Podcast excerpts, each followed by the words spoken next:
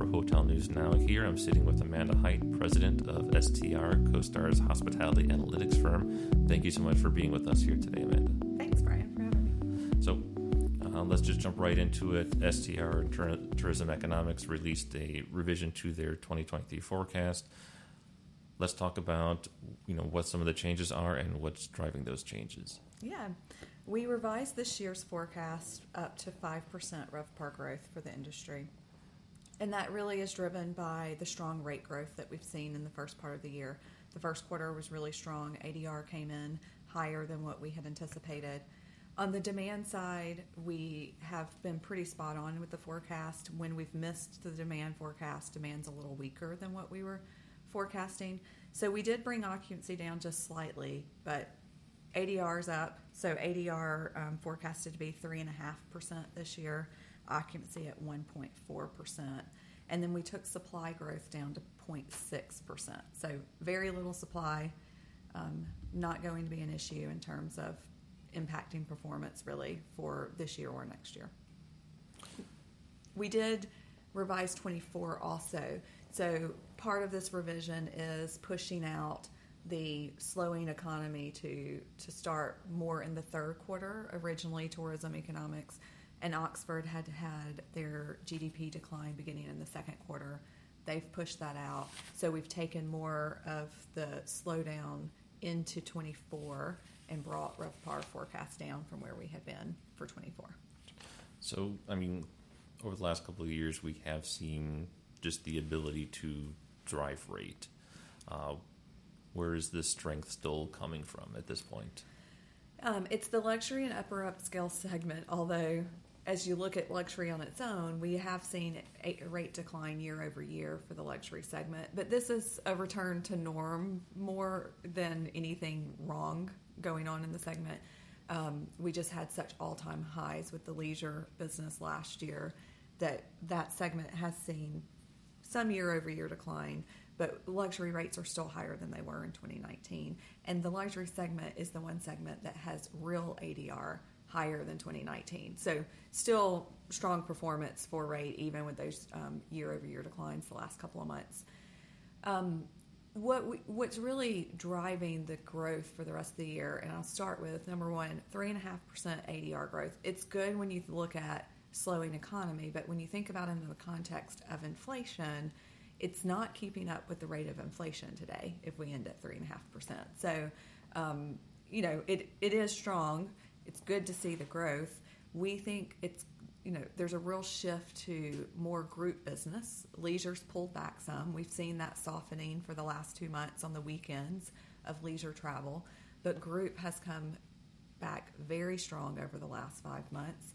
So we're um, on a 12 month basis, we're only 8% off of our 2019 levels for group demand, and that's really going to carry the calendar for the remainder of the year to, to help us with the demand. And then when you think about the mix of business that's going to be in the hotel, it looks different. It's more, you know, it obviously depends hotel, hotel by market by market but you've if you're layering in more group mix than you had last year, that's a lower rated business than what you had at leisure. So that has some dynamics that change the ADR also.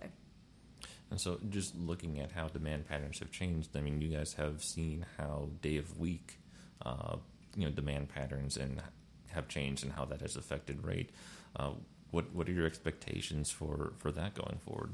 Yeah, um, rate weekday rate is still pretty well below um, on a real ADR basis. We're like seven percent below where we were in 2019. So that's definitely where we have the most room to grow.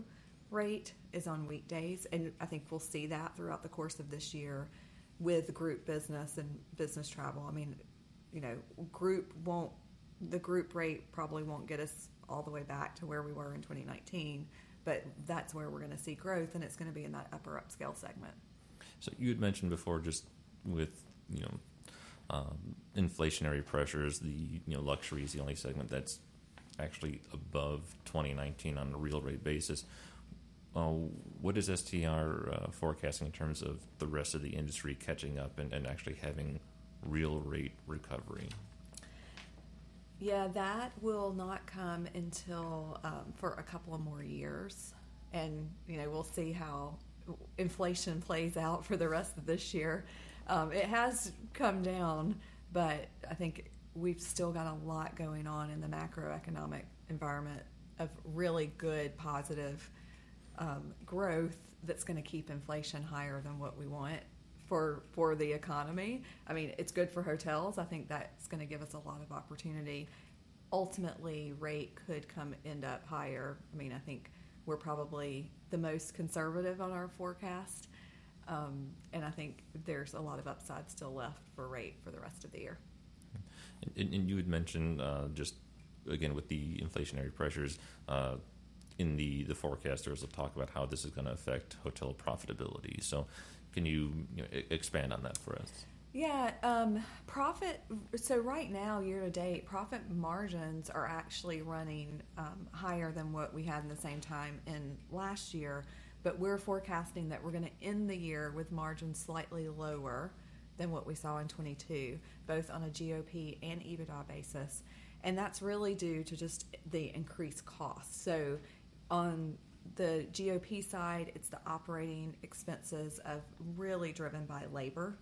You know, we still aren't back to sort of full employment in hotels. We know as group business comes back, that continues to add more labor into hotels because you've got to offer more services to the groups. You've got more F and B.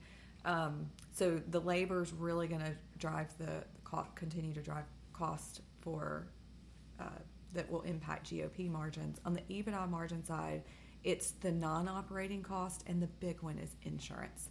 So I have so many owners that I've talked to over the last few months that are just the insurance premium renewals are almost unbearable. I mean, we're talking to over 200% increases in some cases.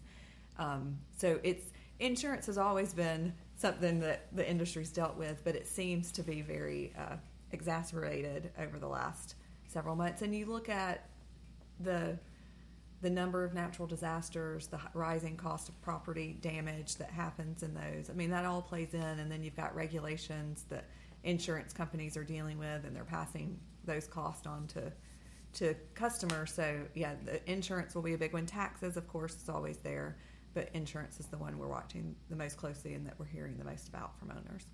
Yeah, uh, are you hearing more in, in, terms of insurance costs uh, from any particular geographic region of the, or is it just no, all over? It's all over, and it's not even. I, I was with an owner yesterday that's you know select service properties, not in coastal markets, and you're talking about those triple digit increases on premiums. So it's it just you know how do you forecast and plan for that and and bring it, it hits your bottom line. I mean that is absolutely taking profit away.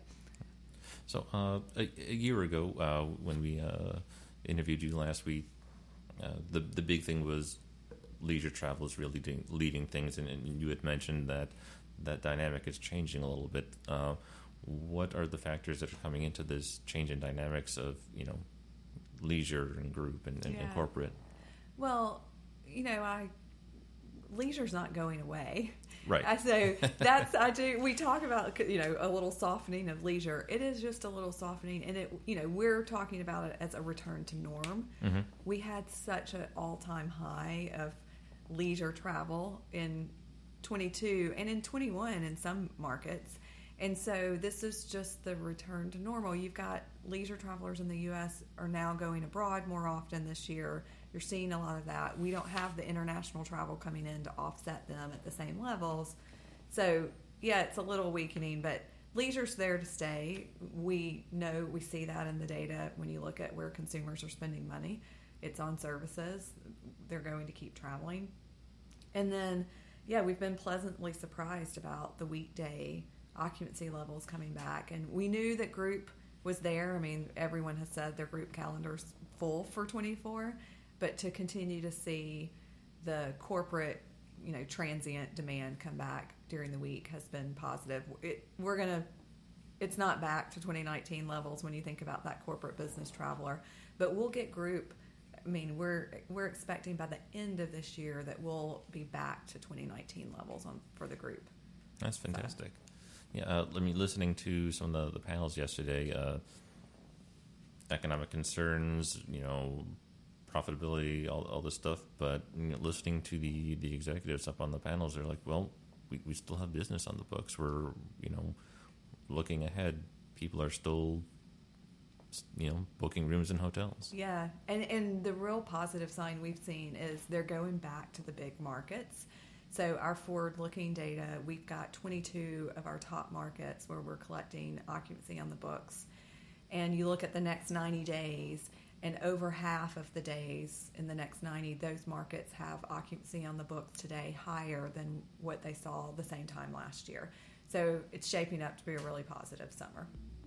That's fantastic. Uh, I think they'll take care of it for us here. Thank you very much, Amanda, for uh, for joining us today, and thank all of you for listening. Stick with Hotel News Now for further coverage from NYU.